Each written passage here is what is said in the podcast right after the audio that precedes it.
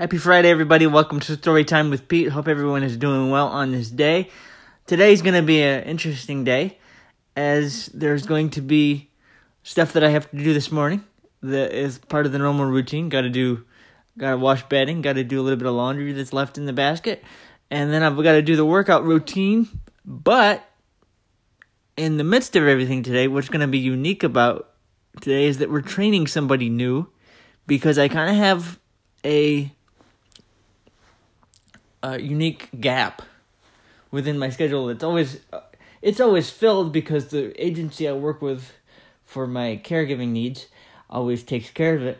But right now, one of the ladies that I work with, or the lady that works with me during the week, you know, is filling the gap until we can get somebody hired in.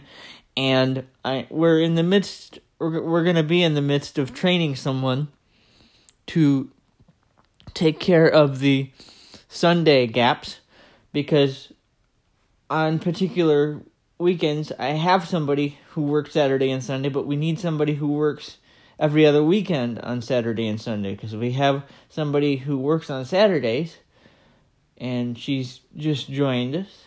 She's relatively new to the fold, but she's really quick to learn and I like her personality a lot. Randy's cool. Uh, but we need somebody for the other Sundays when Randy can't, you know, um, or when Randy or Hannah aren't able to do it. So we're training somebody new today that's on the schedule, and uh, we'll see how.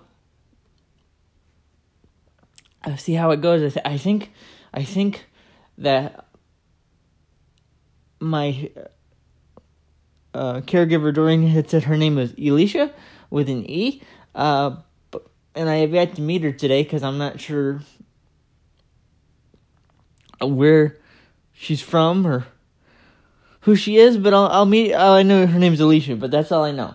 Um, I'll meet her a little bit later. Um, she's coming at like I think she said. I think Doreen said she's coming at twelve thirty because she has a college class in the morning, so she can't um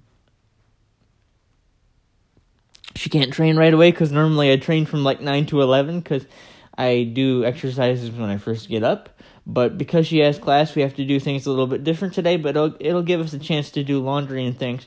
Um, I want to run. I want to run a long cycle on my uh, laundry today. I sometimes, like depending on how um, dirty my clothes get throughout the week. Some sometimes I'll run the 15 minute spin cycle on my fancy washer, and other times I'll go a little bit deeper with the cleaning. Uh, I think my, my, my sheets need a little bit a little bit of a deeper clean this week, uh, and I think it's just because they haven't been on the deep clean in quite in in a minute. So I'll be doing laundry and taking care of a few other errands around the house.